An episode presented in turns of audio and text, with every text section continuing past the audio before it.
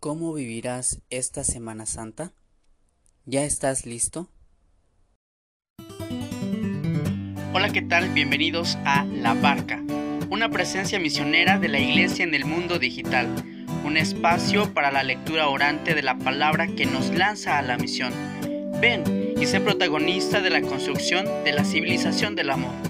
Solo nunca estás, comparte la vida en el camino y conecta tu vida al corazón.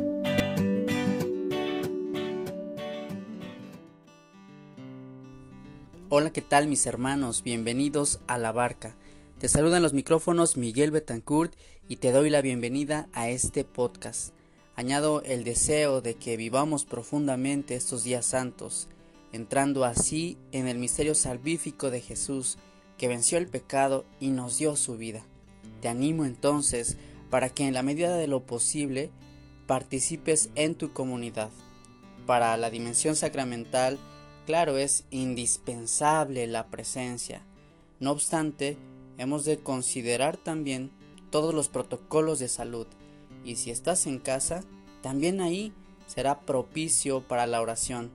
Qué mejor que en la familia se incremente, por ejemplo, una lectura orante de la palabra de Dios y así meditar la pasión, la muerte y la resurrección de Jesús. Y en esta misma dinámica de la oración, te comparto, tal vez ya te has unido, tal vez ya hayas escuchado el podcast del Seminario Palafoxiano que se llama Oremos sin cesar. Durante toda esta Semana Santa ofrecemos la liturgia de las horas en audio, estos salmos, himnos y otras oraciones propias de este, de este tiempo vienen a ser por la mañana y por la tarde la oración que la iglesia ha organizado y que actualiza la redención por el mismo ejercicio sacerdotal de Cristo. Así que te invito a que ores eh, durante la Semana Santa a través de laudes y de vísperas. Y bien, después de tanto preámbulo, un poco de comerciales, quiero compartir contigo algunos puntos clave que podríamos considerar para esta Semana Santa que ya iniciamos con la entrada triunfante de Jesús en Jerusalén. En, en el intro preguntaba, ¿ya estás listo para la Semana Santa? Bueno, si te falta algo, en realidad ya estamos. Aún estamos por entrar al trigo pascual, así que preveamos aquello que hace falta todavía. Pero ya ayer, con el Domingo de Ramos, nosotros tuvimos una visión de lo que será la meditación para toda esta semana. Una doble temática ya se nos presentaba ayer. Por un lado la victoria, el júbilo, las palmas que se aclaman, y por otro lado la pasión, la muerte, que fue la lectura proclamada en la celebración. Esto, bueno, con el paso de los siglos fue integrado en, en, una sola celebración porque habían dos ritos, el de las palmas en Jerusalén, que era meramente procesional, y el propio de la pasión celebrado en Roma. En síntesis, ¿qué, qué celebra ahora la iglesia, podríamos decir que no se llega a la gloria sin pasar por la cruz. Por ello, esta semana mayor, la semana más importante de todo el año, ha de ser un camino de la victoria de la palma al madero de la cruz. Recuerdo una homilía del Papa Francisco en el 2013, él recién había llegado al pontificado y decía respecto a la lectura de la pasión, ¿con qué personaje te identificas? Hacía esa pregunta y ponía, claro, muchos ejemplos. Y es que hay participaciones tan variadas que alguna podría representar muy bien la actitud de nuestro propio corazón en estos días. Hay quien niega a Jesús, quien lo vende, unos que le aclaman como rey y esos mismos pocos renglones después gritan, crucifícale. ¿Por qué cambiaron de opinión tan rápido?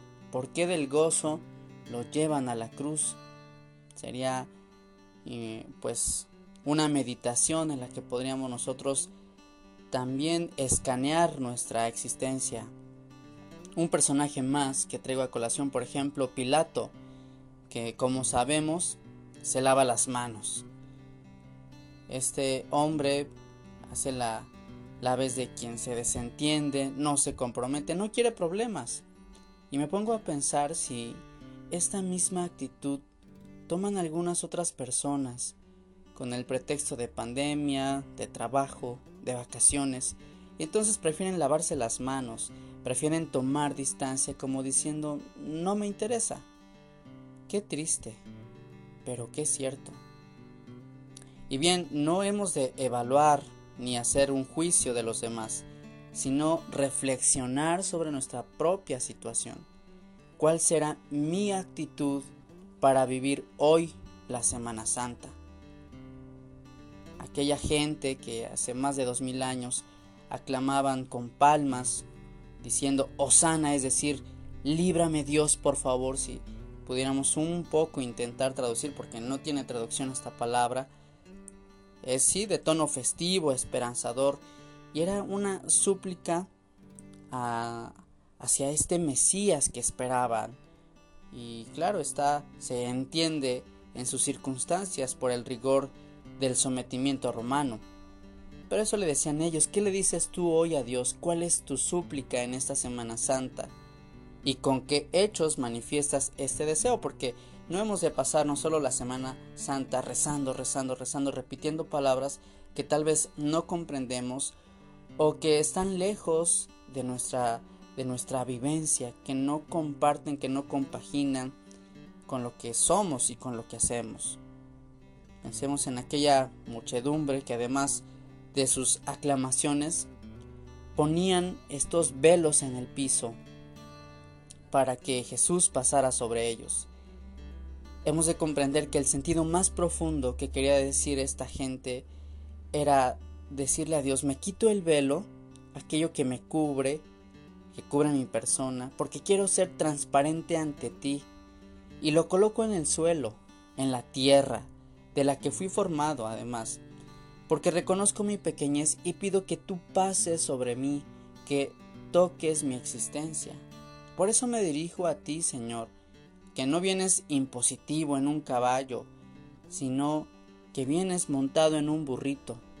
No vienes a someter las voluntades por la fuerza, sino que vienes sereno, humilde, pacificador. Vienes a restaurar mi persona lastimada por el pecado y por la muerte. A ti te aclamo. Por eso, entonces elevo a ti mi oración, mi voz. Por eso quiero acompañarte y vivir contigo estos días en una sintonía de tu pasión. Se acerca, hermanos, ya el triduo pascual, que será iniciado el jueves santo por la tarde, con la celebración propia de la cena del Señor inicia este triduo pascual. Hasta antes, no olvidemos, aún es cuaresma, aún es tiempo, decía el profeta Joel en esta cuarentena antes de entrar a ese triduo, en los días más fuertes, te pregunto, ¿estás listo? ¿Qué te falta? ¿Qué necesitas para vivir intensamente la pasión, muerte y resurrección de Jesús? En breve hago paréntesis para anunciar una trilogía que en este podcast de la barca quiero proponerte para estos días, jueves, viernes y sábado referente a la, vigilia, la, madre de todas las vigilias en las que nos alegramos por la Pascua del Señor, la resurrección de Él. Ojalá los escuches, compartas alguna línea muy propia de ese día. Pero antes de que lleguemos a celebrar estos días, quiero terminar por hoy con una invitación a encontrarte con la palabra del Señor. Si tú tomas tus sagradas escrituras, y vas en búsqueda del Evangelio de Lucas capítulo 22 versículos del 7 al 14, encontrarás eh, unos versículos de los preparativos para la cena del Señor. Brevemente los, los describo un poco, tú puedes ir a una lectura con mayor calma, pero dice que el versículo 7 nos pone en contexto llegando el día de los panes ácimos, le preguntan a Jesús que, dónde se celebrará la Pascua. Entonces Jesús les da las indicaciones a Pedro y a Juan. les dice que vayan a la ciudad, que allí encontrarán a una persona con un cántaro de agua y a él se tienen que referir para decirle el maestro pregunta dónde estará la sala donde comerá la Pascua con sus discípulos y ya los llevará al sitio que han de preparar. En ello Jesús termina este, este pasaje en el versículo 14 diciendo que cuando llegó la hora, se puso a la mesa con los apóstoles y Jesús les dijo, con ansia he deseado comer esta Pascua con ustedes. Son algunos de los elementos que con más calma tú podrías eh, mirar en tu Sagrada Escritura. Solo lo pongo o lo menciono para que eh, para matizar dos cosas. Una respecto a los preparativos del Señor. Y aquí podemos descubrir el dónde y el cómo de la preparación para vivir la cena del Señor. Respecto al lugar, Jesús da indicaciones muy concretas a Pedro y a Juan para disponer ese espacio de celebración y ellos obedientemente lo prevén. En mi oración llamaba, me llamaba la atención este dónde será celebrada la Pascua, porque hace un año no hubo celebraciones en el templo parroquial, en las comunidades, con participación presencial de los fieles. Hace un año fue en casa, todo fue transmitido. Ahora tenemos la oportunidad, hay cierto aforo. Ojalá que, como decía al inicio de este podcast, según tus circunstancias, puedas participar en tu comunidad. Te animo para que vayas.